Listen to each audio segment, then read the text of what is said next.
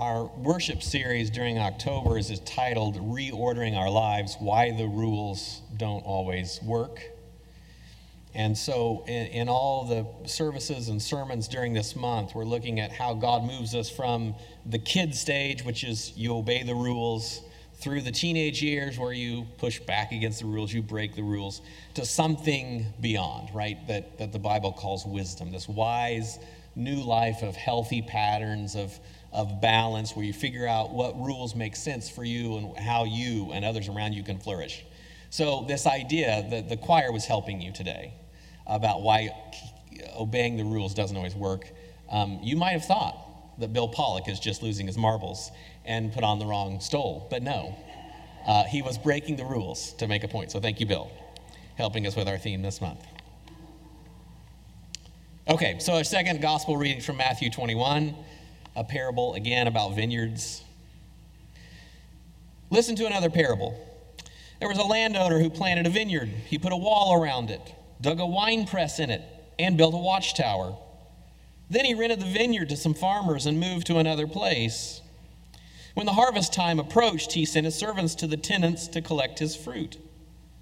The tenants seized his servants, they beat one, killed another, and stoned a third. Then he sent other servants to them, more than the first time, and the tenants treated them the same way. Last of all, he sent his son to them. They will respect my son, he said. But when the tenants saw the son, they said to each other, This is the heir. Come, let's kill him and take his inheritance. So they took him and threw him out of the vineyard and killed him. Therefore, when the owner of the vineyard comes, what will he do to those tenants? He will bring those wretches to a wretched end, they replied, and he'll rent the vineyard to other tenants who will give him his share of the crop at harvest time. Jesus said to them, Have you never read in the scriptures? The stone the builders rejected has become the cornerstone. The Lord has done this, and it is marvelous in our eyes.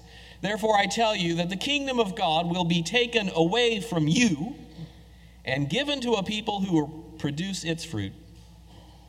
Anyone who falls on this stone will be broken to pieces, and anyone on whom it falls will be crushed.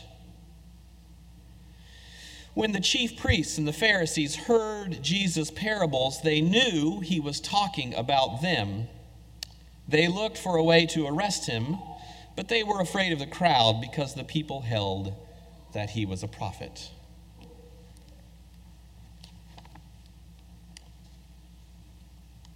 So I invite you to listen for God's voice to us today in this reading.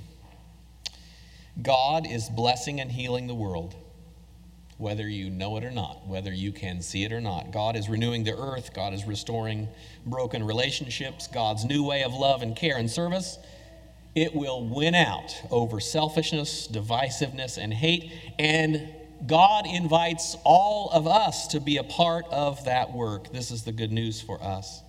We can become God's friends and God's co-workers. But, but, if we fail to respond to this good news with glad hearts, God will simply move past us and find other people who are ready and willing and available to do the work.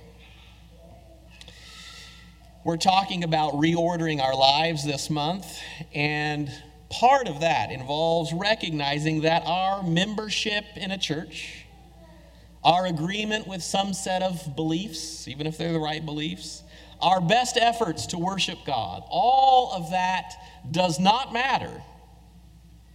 It does not matter unless we can begin to see ourselves as tenant farmers charged with the task, the good work of blessing the places where we live. Now, let me shift, shift gears here for a minute. The most inspiring person I've, ever, I've met in the past several years is a farmer named Will Bucklin. Will and his family own Bucklin Vineyards. Um, and Will farms about 40 acres of some of the oldest vines in California. When Stephanie and I visited Sonoma Valley with some friends this summer, we toured three different wineries. The first two winery tours were kind of what you would expect. We sat in gorgeous, stunning, air conditioned tasting rooms overlooking well tended gardens and vineyards. So when we came to that third uh, tour, winery tour, we came to Bucklin uh, Vineyards, we expected more of the same, but the experience could not have been more different than the first two wineries. Will emailed us the day before our visit, informing us that his vineyard is hard to find, that there are no signs uh, telling you how to get there, that even if we tried to enter the address of the vineyard in our phones, it wouldn't take us to the right place. So, in the email was an elaborate set of instructions about uh, turn at this building and right at this to get to where we were going. And he suggested in the email that we were to wear shoes appropriate for walking around a farm. So we knew this was going to be a little bit different. We were excited about it. The drive to the vineyard took us about 45 minutes. For the last 10 minutes of that drive, we were turning down smaller and smaller gravel lanes. We began to wonder where we were going. As we got close, I said to Stephanie, I said, Look, we've we bought wine at these past two wineries. You know, we've spent enough. We don't need any more. We're not buying any more wine today. She said, Fine. Finally, we came to the end of this lane. We pulled in past this low slung ranch house and pulled up next to this old, rickety looking barn. It was several minutes before Will emerged from that house, walked down to the barn where we were standing. This guy was wearing an old white t shirt, just said Bucklin Vineyards, purple shorts, sandals. The very tan guy had a long white beard. Maybe you saw a picture of him. We emailed out this week. Had sunglasses on, this tattered brimmed hat his vibe was kind of farmer fused with yoga instructor fused with history professor. So I love this guy the minute I saw him. We introduced ourselves, but there really wasn't much small talk there beside the barn. He just headed out into the vineyard and told us to follow him. It was an extremely hot day, heat wave in Northern California, almost 100 degrees. So by the time we got out in the middle of the vineyard, we were all just wet, drenched with sweat. And he began by saying, I'm not going to talk to you about wine today. I'm a farmer, and this is a farm, and I'm going to talk to you about farming. So I thought, cool, this is going to be great. The vines in Will's vineyard are the oldest vines in California. Many of them date back to the 1850s. So these are very old very gnarled vines. They are less productive than new vines if you were to plant new vines. But he see, sees himself as a farmer, a steward of a very long legacy that he's tending. He doesn't prune and bind the vines into tight rows like some of the other uh, vineyards. Uh, to allow machinery to pass down through the rows and harvest the grapes. All the work on Bucklin Vineyards land is done by hand. Um, he talked to us about soil health and about cover crops and about how his low till methods prevent soil erosion. It's a dry vineyard, so he doesn't irrigate, only uses some five gallon buckets for, the, for when he has to plant uh, new vines. He chose not to irrigate because he's worried about the deteriorating aquifers in California, but also because he says irrigated, irrigated grapes are too full of water and therefore less intensely flavored. He doesn't spray insecticides to kill the mites that eat the grapes. Because if you kill those mites, you also kill the larger mites that eat those mice, and thus you rupture a chain of interconnections that has been the natural rhythms of that farm for a very long time. He doesn't bother the moles and the gophers that tunnel and burrow through the ground beneath the vines. In his view, the bugs and the varmints belong to the vineyard as much as he does. So at the end of Will's passionate lecture about farming, which he had me entranced, we're all sweating. We you know, walked back out of the vineyard toward the old barn, and I thought, as he got ready to roll back this big old door of the barn, that there'd be, you know, sort of an air conditioned, nice tasting room inside the barn. But no, it was just a dirty old hot barn. So we walked in. He told us to grab some glasses from a box on the floor, went to this little refrigerated unit in the corner, and brought out some bottles for us to taste. We tasted wine for about an hour, and our conversation ranged all over the place from farms to religion, from politics to education. Will loves talking. He told us never to let wine experts tell us what we should be tasting. We should just taste whatever we taste. He talked about his farming heroes, including Wendell Berry. I was glad to hear that. His second hero was his stepfather, who's the, the person who purchased this vineyard in 1961. So he, he, we finished our tasting, and Will said, So, do you guys want to buy any wine? I told Will we wanted a bottle of everything we tasted that day. Ignoring my wife's disdainful eye roll, I knew that was going on. He found a piece of brown paper on a scrap of paper on the floor, tore a piece off, handed it to me, and said, Just write down your address and your credit card number, and I'll mail it to you in October when the weather cools down. Without hesitation, I wrote everything down, trusting this guy who I'd known for an hour and a half with all my financial information. We haven't received the wine yet, but it's early in October. I trust him, I really do. He offered to walk us through the orchards and the gardens that surrounded his house, uh, right closer to his house. For the first time in my life, I ate a fresh peach from a tree. Now, don't judge me for this, but I don't like fruit that's warm and juicy. That text, I have a texture thing that kind of grosses me out. But what on earth was I going to do? Was I going to refuse a fresh, beautiful peach from my new farming hero? Well, of course not. I, I ate it and I told Will it was the best peach I'd ever eaten. It's the only peach I've ever eaten showed us a hillside planted with all kinds of fruits and vegetables, pointed out the spiky purple flowers of the artichoke plants, showed us his herb garden, milkweed plants that the, that the monarch butterflies need, the patch of buckwheat planted near the beehives for the bees, sprawling expanses of lilac and lavender, and he went into why all this was necessary for the whole thing to make sense in an interconnected way. So, our reading today asks us to imagine a vineyard a farm entrusted to farmers who were to cultivate the land and share the produce of that farm with the vineyard owner. The farmers were to live on the farm and care for it so that it would flourish and thrive. And Jesus says that God's kingdom is a lot like a vineyard. And yet, when you listen to him tell this story, you hear nothing about the way these farmers cared for the land and cultivated the crops. You hear nothing about the yield that the land produced that was to be shared with the owner. The whole focus of the story that Jesus tells falls on the violent behavior of these tenant farmers. Their behavior was greedy, it was short sighted, it was hateful.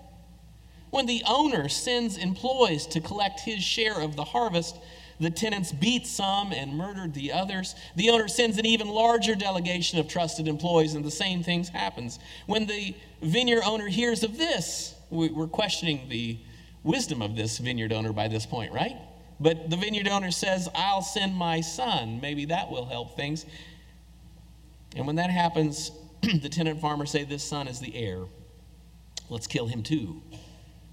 And then we'll get the inheritance. This nice little parable kind of tumbles along like a nice little brook, and then all of a sudden reaches out and grabs us by the throat. Like Jesus' original hearers, we are outraged by the behavior of these tenants. Those wretches should be tortured and killed, we shout about their behavior. And it's right then that it hits us. This parable isn't about anybody else. This parable is about us. This is our story. And when we read this parable together, the risen Christ is here with us, before us, inviting us and warning us to turn our lives around and make things right. The story does carry with it a threat. It's impossible to ignore that. The threat, simply put, is that God will bless the world without you and without me, if need be we might get bypassed. We might get sidelined. We all live in a vineyard carefully designed to be productive and fruitful, and either we will hear God's call to become co workers in the fields of God's kingdom, or God will replace us with others who will do the work. The threat of the story is even sharper for religious people. You should be uncomfortable as you sit here in church. Its sharpest edge is reserved for religious leaders, professionals who wear colorful stoles and have the right titles, but who know nothing about cultivating the vineyard with kindness and care. It's on days like this that I wish I was doing something else for a living. So I do want us to hear the threat of the story.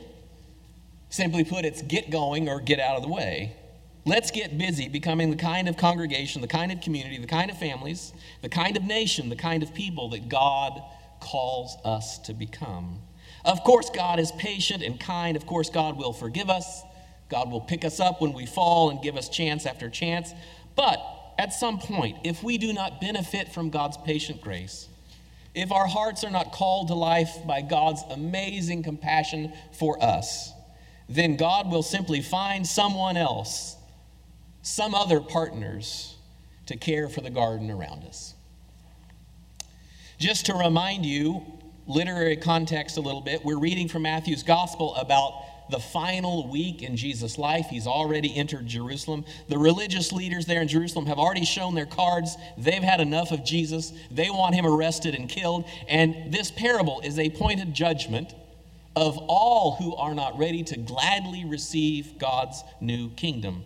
And so we cannot hear this parable unless we are willing to hear a firm word from God about our own violent culture and our own violent hearts.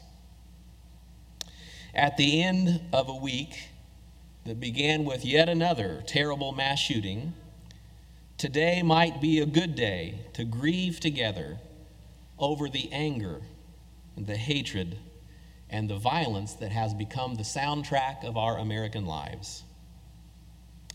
Today might be a good day to confront and confess the murderous violence in our own hearts, to confess some of the revenge fantasies we harbor against people we don't like or people who've harmed us, to confess the violence in the way we speak, conf- to confess the violence in the policies and the politicians that we support, to confess the violence of our priorities and our budgets. But it's not all threat. It's not all threat. There is good news here for us, and the good news is that there is still time for us if we can recognize our own violence. If we can repent of it and turn our energies to cultivating the soil and tending to the productivity of the vineyard, like any farm that's overtaken by weeds and thorns, our own cultural vineyard, it really can be nursed back to health, and it can begin with us.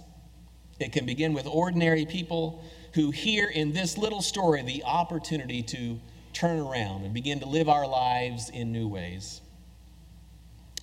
I didn't really need to talk at length about Will Bucklin as I did, just to emphasize the gentleness and the care and the careful attention required for farming and gardening. We have lots of people here in the congregation who know this well. Lots of us have eaten the produce from the gardens of John and Jackie from Odie and Thelma, Leah Lewis, Jean and Ruth Farmer, others of you. The Murrows have a farm. Uh, some of you raise livestock.